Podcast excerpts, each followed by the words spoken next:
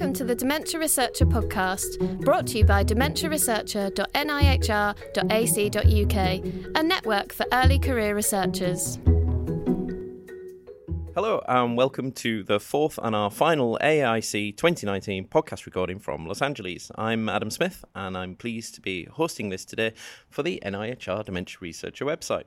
Today I'm joined by Doctor James Pickett from the Alzheimer's Society, Doctor Claire Lancaster from the University of Oxford and Doctor Emily Maguire from Cardiff University. Uh, I should particularly say thank you to to um, Claire, who came in at very short notice, a few days, and even bigger thanks to Emily, who didn't realise she was doing this till an hour ago uh, when Oz Ismail, who was planning to join us, if you read that on Twitter, um, unfortunately hasn't been able to attend because there's a talk he, he really needs to go to. So thank you very much, everybody, for skipping the last session today to join us.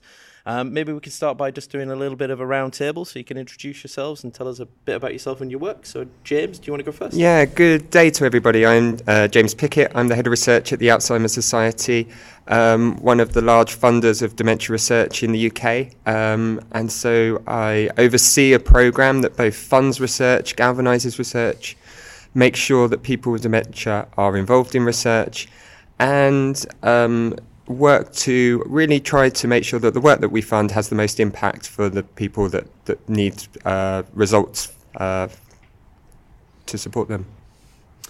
Thanks, James. And you've been here all week as well, haven't you? I have, yes. Uh, I've been here since Friday. I think we're on Thursday now, and aren't you, we? I've, and I've seen you diligently running around in and out of every session. I've not once seen you kind of asleep on a chair somewhere, unlike... No, not like the other two, but unlike some people who are here. So well done. Thank you. Yes, in it's a out. real achievement on day uh, day five. Um, Claire. Hi. Um, so I work at the University of Oxford. Um, I'm an experimental psychologist by background, and I'm really interested in kind of digital phenotyping and how we can use kind of Um, accessible tools to measure cognition more sensitively at scale in kind of a general population. Fantastic, that's interesting. And did you see that there's an anti-psychiatry museum here in, in town, in Hollywood? I did not, but that sounds like something I would like. It's anti-psychiatry. It, it's, it kind of says that psychiatry is, is evil. And, you know, I think it's mm. the same people, the anti-vaxxers are the same people who go there, maybe. But, um, yeah, check it out. It might be just up your street. Nobody's already been. You're not, you're looking. Oh, that sounds cool. Well, interesting. And Emily. Hello. So I'm uh, Emily Maguire, and I work at Cardiff University, and I'm a cell biologist, and um, I'm trying to understand how, so recently in G W A S studies or gen- genome-wide association studies, it was found that a particular variant in an enzyme called P L C gamma two uh, reduces your risk of getting Alzheimer's. So basically uh, trying to figure out how this might work in cells.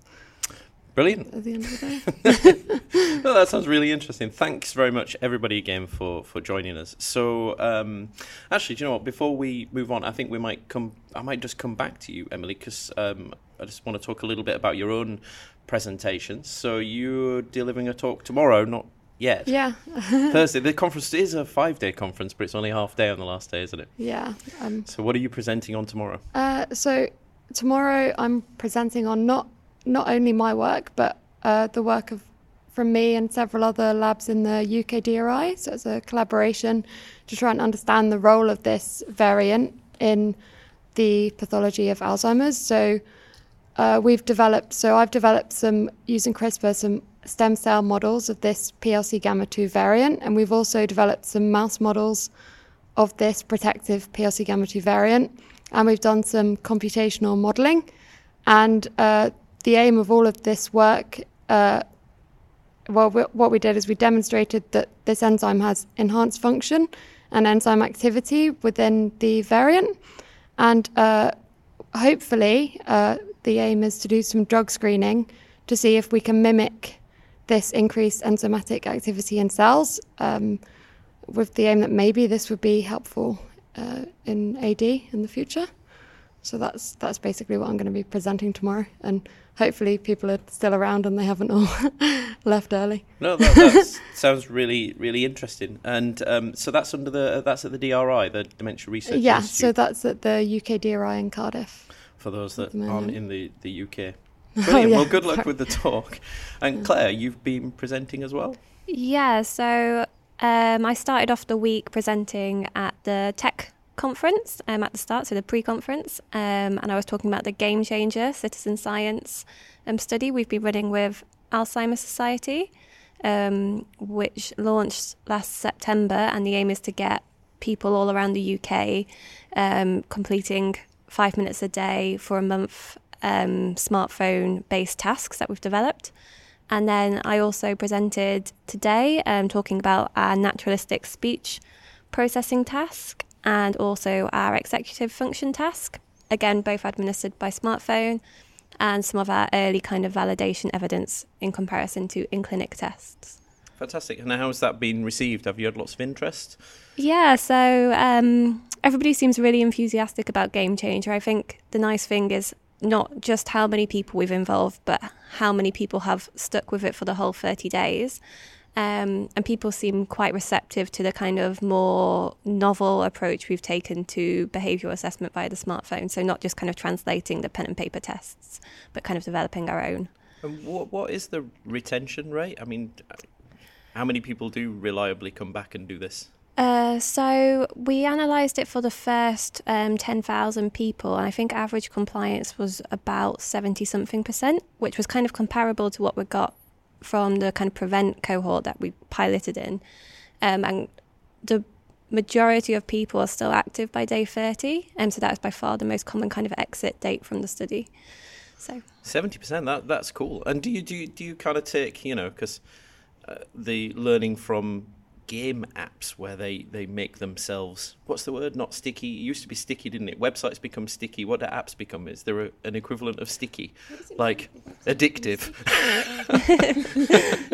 I don't know, you know, you've all got those apps. I mean, how do you how do you make this like Twitter where you feel the need to check it every three times a day? So kind of like the Candy Crush. Um, yeah, that's right. So I guess we have like a few kind of features of gamification in there. So simple things like giving people gold stars when they do something well seems to really work.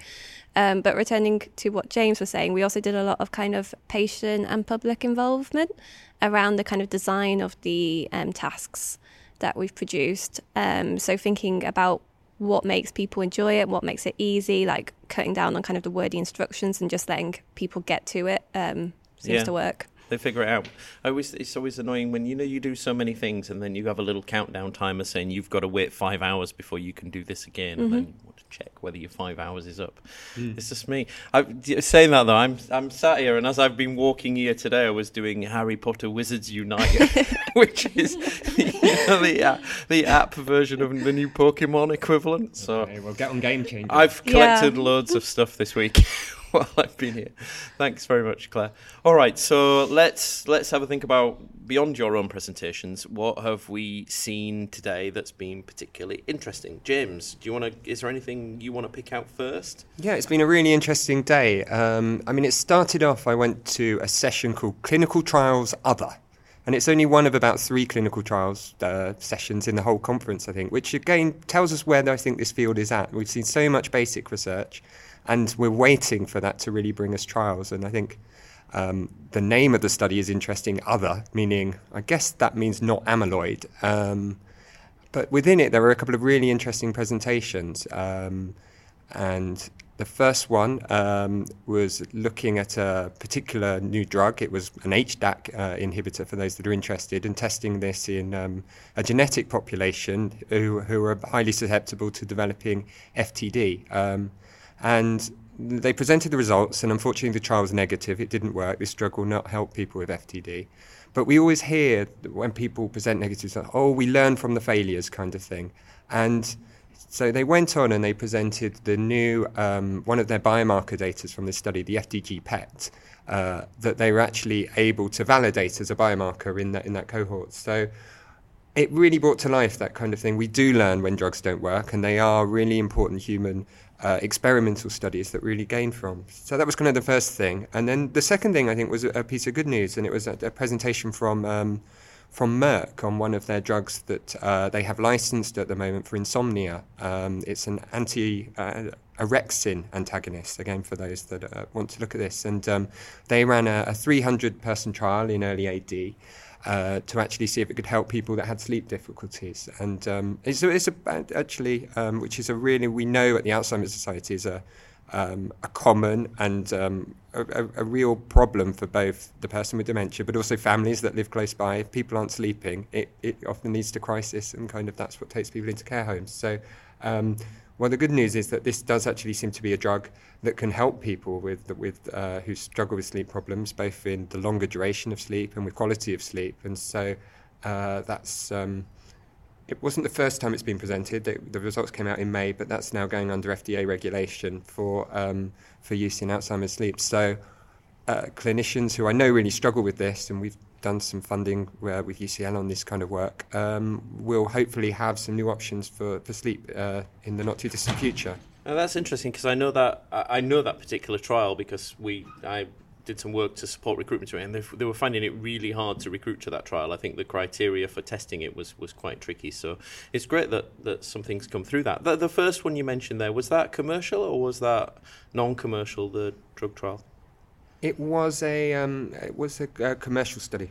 Oh, okay, fantastic. Yeah, it's it's really good that um, the Alzheimer's Association are like giving people talks to show null results, because it's been such a problem in the scientific community with people doing experiments that have already been done, but nobody knows that they've already been done. It's just such a massive waste of funding and resources. When, well, I think one of the problems is actually persuading those companies to come forward and present, not that there aren't yeah, opportunities, yeah, yeah. It's sharing that data. In fact, that's actually something we've been looking at in our office, is about how we can encourage more data sharing, particularly kind of not just negative results, but also disregarded data, particularly mm. um, from uh, animal model testing, where this data just didn't prove what you wanted, so it just gets set mm. to one side. That that if that was put into a repository and shared, that could be very helpful. It's true. I think with other fields, like I, I think in psychology, they have like journals of null results where people publish these studies, so maybe we need to be... And also bioarchive and other kind of pre-peer-reviewed yeah. um, archives that are... Um, we, we're certainly supportive of at the Alzheimer's Society, that mean that people can at least share information, and it comes with a caveat, it hasn't been peer-reviewed, but um, mm-hmm. yeah, the, the, we need to disseminate faster, yeah. so agree completely. Brilliant, thanks James. What about you, Claire? Did you see anything particular today? Um, so I spent the afternoon at the lifestyle intervention um, session, which was quite interesting. So I'd say like the main take-home I took from that is that we need to be kind of more targeted. So we can't just say exercise is going to benefit everyone, although it probably will, but like say if you have like a higher risk of say, and um, the speaker I saw uh, was um, somebody called Brown, and she was saying that if you have an E four allele and you do more exercise, the effects are more beneficial. Um, and then there was also a talk on kind of precision, precision medicine and how we can kind of target interventions for those at greater risk and what that risk factor is. And so I thought that was really important. Precision medicine, that's that's three days running precision medicine's been mentioned, actually four days. I think every day precision men- medicine's been mentioned here. It's um, on the podcast with, between targeted treatments, but also as well, if you can target prevention as well, that seems to make sense. I think on exercise levels, I saw a poster earlier that was trying to not necessarily get people to exercise who otherwise wouldn't do, but at least maintain the kind of exercise that they had as their condition started to, uh, you know, uh, deteriorate, so that they, you know, potentially had the the benefits that, that come through a, a healthier lifestyle, whether that's proved cognitively. But, you know, I suppose having a healthy lifestyle might at least mean you've got a healthier body, which means you can fend off some of those other those other comorbidities that we know affect people while they're living with uh, dementia. Brilliant. Sorry, James, you looked like you were going to ask a question of... of Claire, no, I no, didn't, we didn't no, make a comment on. No, I, that that's my poker face, Adam. That's my poker face. I mean, I think the word precision medicine is really interesting. We're beginning to learn that Alzheimer's disease is probably a heterogeneous. Oh, got that word wrong, didn't I? But lots of different diseases that actually underlie it, and maybe we, we're calling that precision medicine, but it's just us actually understanding the different mechanisms of underlying biology a bit more, and and so. Um, it's yeah, it's, it's of course going to be very popular and topical. I suppose uh, before I come to you, Emily, it's quite hard to pick on something particularly dear because we've got the benefit now of we've we've been here for several days. Mm. So I'm kind of you haven't had an opportunity to pick out anything from the last few days as well that might have interested you. So uh, before I, it, you don't have to just pick on something today, Emily. If there's something you've seen earlier on in the week that, that you thought was interesting um, right, from your field, well. Thinking about it because we, because we just talked well I think it's because we just talked about precision medicine, and that kind of reminded me of uh, the plenary earlier where Bart De Strooper, because he's head of the U K D R I, and obviously so that's where I work so I'm a, I'm a fan of his, and he's talking about the role of microglia, and also he was talking a lot about the role of uh, risk genes that have been decided via G W A S and how they might be having an effect on the phenotype. And because we'll be able to build a profile of what kind of risk genes people have now in the future, if we're if we're looking at how these risk genes influence the microglia and the phenotype, then precision medicine to target specific risk genes that people have would probably be useful, rather than just kind of generally targeting amyloid beta. Well, if we know that they might be at risk of developing dementia due to changes in a specific process or pathway, then this is probably, yeah, basically I thought. Well, actually that, that, that moves us that's, that moves us on quite nicely to Bart's talk, because of course I think Bart was the uh, headline speaker today, was he? Would you count that? No, or are we being unfair to David Walk that presented from Pennsylvania, that presented before him? Actually, let, let's talk about Bart's talk since we were on that. What, what, James, what did you make of Bart's presentation? What was it? It was called Cellular Phases of A D, was the it title. It was, yes, and this is, um, I think, uh, really based on a seminal paper that Bart, a seminal review in Cell that Bart wrote a few years ago that really suggests that we'd um, studied the biochemical phase of Alzheimer's disease in a lot of detail and not the downstream cellular and physiological consequences of that, and really trying to fill in that group. And indeed, the U K D R I is really built on trying to fill that void of knowledge. Um I mean, Bart gave a superb talk. I think some of the early slides that he presented that showed where we were compared to cancer and H I V, just in the volume of papers that are being produced annually, that we're about five percent of the of papers compared to cancer each year, just shows that where we are in the field and where we've got to go.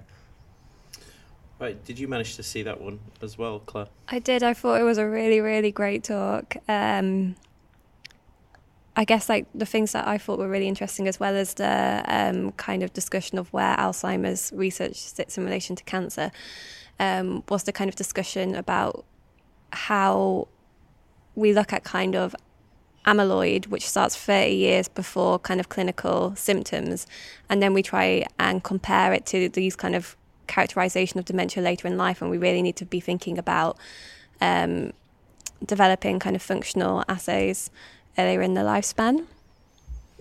I, I mean, yeah. I mean, I, I wrote a few. There were a few. I mean, I think it's fair to say it was a little bit. A few, a few things out there that people might not necessarily have liked to hear, or a few yeah, controversial. Yeah, he did. But bits. I think that's what we need to do. I mean, we really need to test our hypotheses that we have in the field. And it, towards the end, Bart was starting to just ask in a very, um, in a very, where, where's the genetic evidence that tau is important in A D? And and his his kind of um, suggestion to the audience was that the evidence was.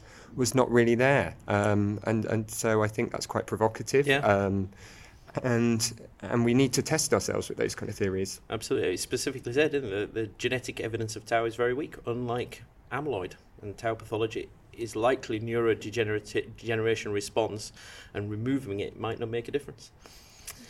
Time will tell. He also said that he thought that we weren't learning enough from the failed drug trials, which he, he said that there was more that could be learnt from that as well. And what I've written in my notes here that that we shouldn't be targeting all the enzymes at once, which is what they've tried to do up to now. Does that sound reasonable? Yeah, yeah. I mean, I was I was thinking about with regards to like exploring other pathways. I mean, we all know that in in fields, um, scientists, you can become very invested in an idea or a theory. And uh, tau and amyloid are obviously, they're obviously important in Alzheimer's, but if we continue to f- focus primarily on them, then we're missing so many opportunities to explore the complexity of the disease. And, and I think it's really important to look at these other areas. I mean, I think it can really hold a field back if you, um, get, based on previous observations, kind of become very invested in a theory and then don't step I, I, outside I wrote of down the final, the, the, I mean, this is quarter verbatim from his final slides, which was F A D mutant, mutants point unequivocally to amyloid beta. Uh, G W A S studies point very much at microglia. Genetic risk of A D is largely determined by microglia's response to amyloid beta. This is also right. Um, where is tau in that? There was a question mark after that. Hmm. And then the importance, he also pointed out the importance of multicellular models and that mice brains aren't the same as human brains and that we needed to increase use of I P S hmm. cells. Yeah, like I don't want to... Um speak too much more to this because I, I'm, I'm not particularly informed, but I think it's important that uh, in kind of taking this away that Bart was talking about the role of uh, tau in A D, and we know that there are other tauopathies where there isn't amyloid, and so I, I don't think his statements were applying to all forms of dementia. But um, and, and I don't think it's exactly what he necessarily thinks, but I think he's just putting it there as a hypothesis that we we need to be challenging ourselves about what we think we understand about the disease. And, and I thought that point he made at the start, that we shouldn't be surprised that there hasn't been progress in drug treatments, because when you compare to the number of cancer trials, like you were uh, saying before, Claire, the number, the failure rate on cancer trials is actually proportional to the failure rate on A D trials. It's just that there are a lot less A D trials. So every you feel every failure slightly more than you do in cancer, where there are, you know, so many more things going on. But yeah, interesting talk by... By, by Bart. I think everybody came away with something to think about from that one, which was interesting. Um, before that, we did have David Walk, um, who was talking about neuro uh, imaging and neurodegeneration. What's new? Yeah, well, Is there anything well, new? One, I guess in a in a similar. So because I don't do like M R I stuff, um, some of it was went over my head a little bit, but. What I thought was interesting is that, so in, in Bart's talk, he was talking about how we should be looking at these earlier stages in part, and also with the with the previous one, with the M R I data, and they had patients uh, before the onset of clinical symptoms of A D, and I think that they found changes in a specific brain region that wasn't present during the the other stages. So maybe I thought that that was really useful, because if we're talking about going earlier, then in the future that could that could be really good for that. Absolutely. Did anybody else catch that talk? Yeah, again, I thought it was really good. Um, I think this is kind of what you were saying, but I thought like the more nuanced breakdown of kind of like the medial temporal lobe regions was really um, kind of interesting, and they're kind of trying to separate the earliest stages of disease, but also the kind of disease signature from the aging signature. I thought that was really interesting. Um I, I wrote down in notes that it was saying that particularly that we're seeing more post-mortem M R I imaging needed to be done, and combining the link with histology, and that more clever use of that was was making a difference, and using just modernizing, using creating three D printing three D printing molds to, to whole brain, so you can you can um, yeah. fMRI those, which is clever use of yeah, three D, three D printing. printing is every, do you do everywhere three D now, printing in I your don't, lab? Do you but, use it? Um, Have you thought of a way you could?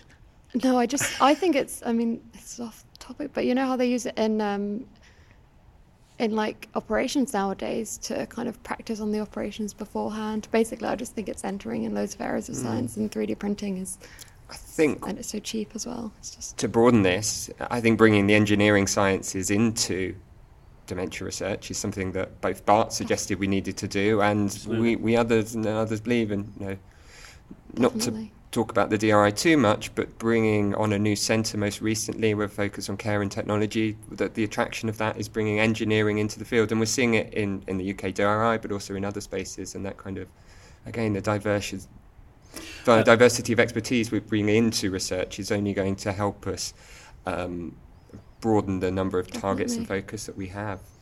And um, the chap whose name suddenly escapes me made that point yesterday when he highlighted all the different roles of people in his team. There was an engineering yeah, there among, as well as so a cool. statistician, as well as the biologists, and you know these are the people that bring in together these these kind of was... multi-skilled teams Professor um, Lidelow. That's right. Yeah, I mean, we've seen Shame. some great... We've seen some every um, every plenary talk we've seen, I think, has been really great in terms of the scientific content. But when you present to such a big audience as six thousand and you've got all those dis- different disciplines, I guess you really have to think about how you tailor what you're going to present so that you can bring everyone uh, with you uh, through through the whole part. And I think... Um, certainly when you get on the stage like that, people that bring in some personal anecdotes, talk about the troubles as well as the beautiful successes that they've had, and that really um, spend appropriate time um, talking to the big team, the humongous team that's often got them up onto the plenary stage at A I C. It's, it's, it's really uh, great to see. Absolutely. So his final point was that M R I is still important with improvement in methodology. He was making a case for keeping M R Is, right, as everybody moves on. And yeah, well, newer, new... newer images generally would. Absolutely.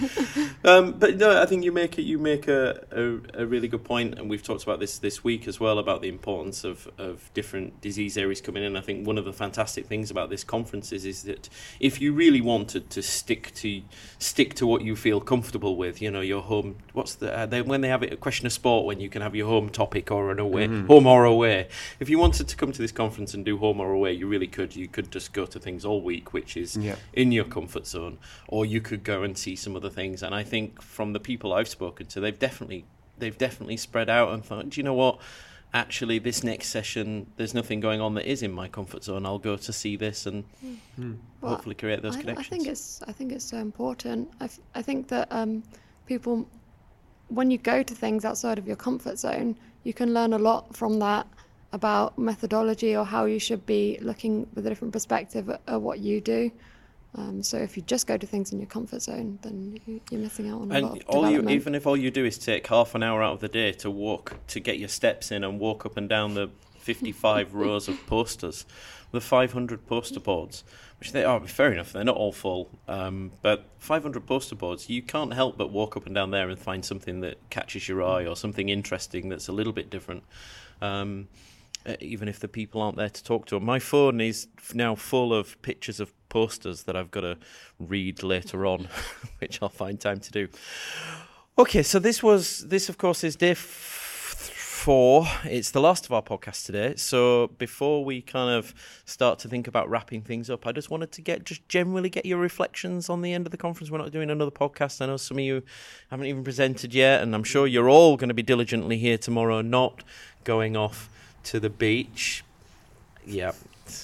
Looking at in the mirror, Adam. Stunned silences. I'll, I'll be here. You'll be down Muscle Beach, I'm sure. I'll be here tomorrow.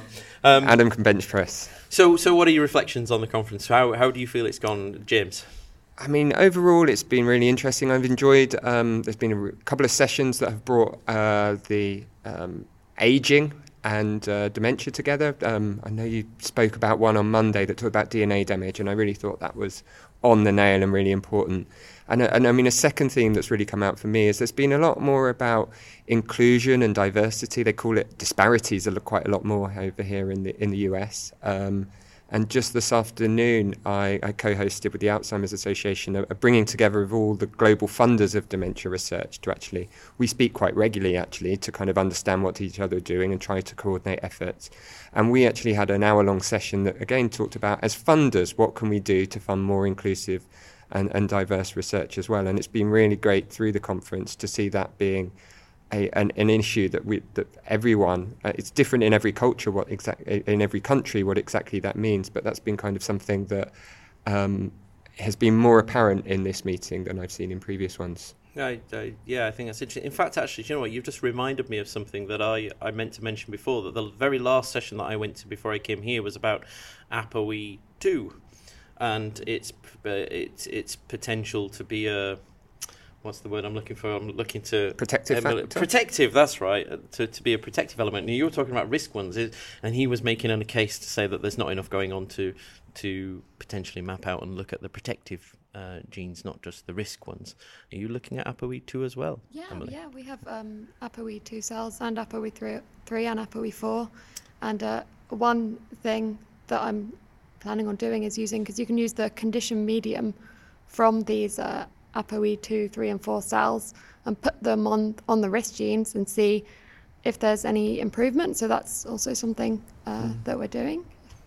I'll put a link in. I can't remember exactly the name of the speaker. I was trying to find it on my phone while no, while James sounds, was talking. Yeah. I'll put it in and put a link in Definitely. there but, for but you. But just um, on the inclusion point, so a lot of the genetic studies you're doing are, are largely based on white Caucasian uh, studies, and we know, you know, we know what we know about the risk genes in white Caucasians and the protective genes. But if we go to other populations, we don't actually know if the same genetic risk. Oh, no, totally. Um, did Did you see the talk yesterday in the genetics no genetics session? Actually, it was the day. Of course, before, but remind yesterday. me.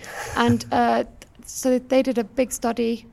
Well, actually, it wasn't as big as with like white Caucasians because they simply didn't have Uh, enough people involved, but the risk genes were very different, and there was very little overlap between African Am- American risk genes and white Caucasian risk genes. Uh, but I think there was some overlap in the pathways that they were involved in. Uh, so in this way, presumably it's the same pathways affected, so we can still get, get quite a lot from looking at the risk genes on both sides, but yeah, definitely more needs to be done. More in fact, research needed. In fact, in order to confirm a G W A S study, usually you confirm it in several different data sets, but because I think they could only scrape together enough for one data set, they haven't been able to confirm it yet, so definitely we need to get more people involved in that. I had a question about. Um, I'm going to ask it off. I'm, go, I'm not going to appear too stupid. I'm going to ask it once recording stopped. I need to make a note to remember that. Um, Uh, Claire, anything, any reflections on the? Um, I guess like I definitely recommend it as a conference. I think because it's quite long, um, you really get a chance to kind of immerse yourself in Alzheimer's research for f- however many days it's been.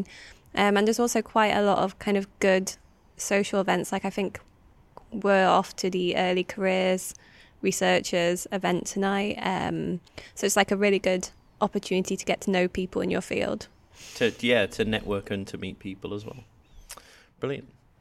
Yeah, I mean on the on the networking note, they've definitely done that well. When they had an event the other night, um everybody's really really friendly and willing to chat, and there's a, such a wide variety of people there. So I talked to a lot of people who are researchers, a lot of uh, clinicians from pharmaceutical companies, and also some people who work in dementia care. Um, it's, it was really good to... Was this your first A I C? Yes. It was. And it, I would imagine it's right up your street, right? Because, I mean, the, the work you're doing has been yeah, talked about lots. yeah, Unlike I'm, I'm happy that microglia are, are so popular at the moment because uh, I like microglia. Well, and if you haven't already listened, we did record and publish a podcast a few weeks ago called, which they named, they named it themselves, I should add, that it was called Fifty Shades on Microglia, the team, the team from Edinburgh. Um, they picked their That's own great. name. We didn't do it. Um, that was that's available in our podcast feed they, on they iTunes well. and SoundCloud and uh, Spotify. You can find that there. Uh, okay, um, I'm gonna wrap things up there. Although before I do, can I just ask, did anybody go to the talk about stress granules? Oh no, everybody's looking at me with blank faces. Nobody did. Okay. You did, Adam, but remind me. No, we didn't. I, I'm I'm gonna. I I promise. We've talked about stress granules every day. It was Maria Carrillo mentioned it right at the start. She thought it was important, and then we haven't had none of our twelve panelists actually managed to make it to that talk. But we've talked about it a lot, so I feel like we should go away. I'm gonna find somebody to write a pog. A, a pog. It's a bit like a blog. Um, I'm gonna find somebody to write a blog on stress granules and make sure that's with you sometime next week. Okay, thank you very much, everybody. The conference does continue tomorrow, but we won't be recording today. Listeners uh, can contact our panellists on uh, Twitter, except for Emily, who's not on Twitter. Sorry. That's all right. Uh, Claire and James, can people get hold of you on Twitter if they have questions? Right, of course. What are your Twitter names? Let's get those out there. Uh, James Pickett, one two. C L L underscore Lancaster. Fantastic. Thank you very much. And do you all head home immediately after the conference? Are you going back today, James? Tomorrow? Uh, tomorrow. Not tomorrow. tomorrow. Yeah. Brilliant. Well, thank you very much, everybody, for joining us today. Please remember to subscribe and um, leave a review of our podcast on SoundCloud, iTunes and Spotify, and tell your friends and colleagues. It's been great to bring these podcasts to you from the A I C. I particularly want to thank all of the twelve panellists who have joined us over the last uh, four days. You can find profiles on all of our panellists on our website uh, with details of how to contact them as well if you have any questions about their own work or their presentations. Um, and uh, if you want to see more reflections on the conference and catch up on particular talks, you can find those on on Twitter using the hashtag, search on the hashtag uh, A A I C nineteen. Thank you very much. And uh, we'll be back with our usual recordings uh, a week on Monday in about ten days' time. Thank you. This was a podcast brought to you by Dementia Researcher. Everything you need in one place. Register today at dementia researcher dot N I H R dot A C dot U K.